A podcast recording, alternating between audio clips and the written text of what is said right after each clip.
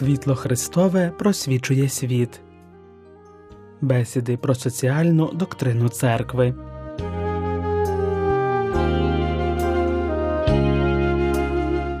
Концептуальний підхід до проблеми особистості, суспільства і держави в рамках соціальної доктрини католицької церкви був започаткований папою Левом XIII в енцикліці Рером Новаром, 130-річчя якої відзначаємо цього року.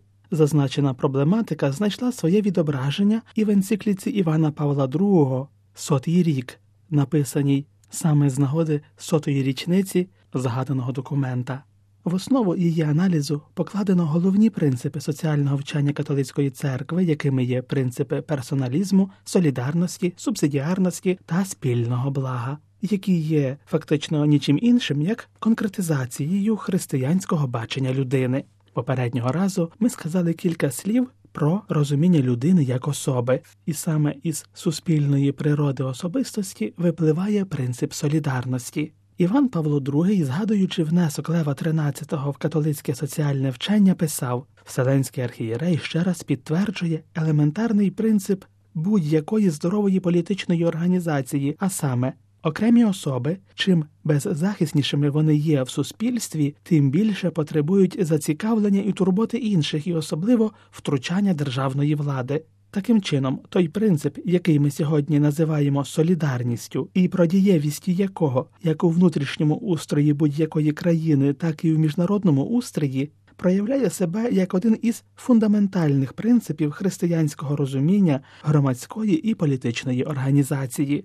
Сутність солідарності розкривається у потрійності її значення. По-перше, солідарність як основний момент антропології набирає значення зв'язку з іншими. Її основою, по-друге, є усвідомлення тотожності інтересів суб'єктів, яким, як окремим особам, не вистачає сил для зміни свого соціального стану.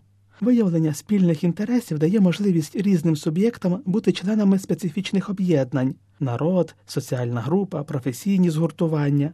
І в зв'язку з цим солідарність означає, по-третє, створення об'єднань для самодопомоги.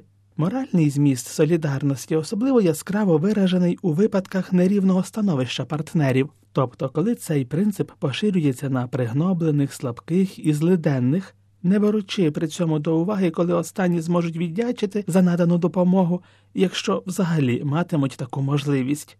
У цьому ставленні принцип солідарності набирає значення ототожнення і співучасті з найбільш слабкими членами суспільства. Принцип солідарності сприяє впорядкуванню взаємозв'язків між людьми, спрямовуючи їх в кінцевому підсумку на створення спільного блага.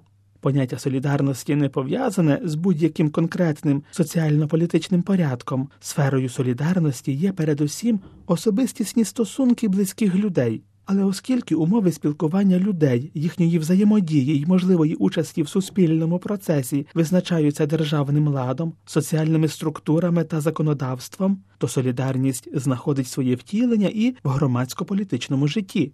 Звичайно, ні держава, ні право, ні громадські об'єднання не можуть конституювати солідарні переконання і вимагати любові до ближнього але в їхніх руках важелі створення і покращення умов до солідарності, гарантування елементарних життєвих благ для кожного, довготривала і цілеспрямована соціальна політика, яка стоїть на перешкоді соціальних конфліктів, надання всілякої допомоги тим, хто її потребує. Слід також взяти до уваги, що принцип солідарності, проголошуваний католицькою соціальною доктриною, має динамічне застосування в історично змінюваних умовах. Перші соціальні енцикліки розглядали його у зв'язку з появою робітничого класу і його протидією експлуатації.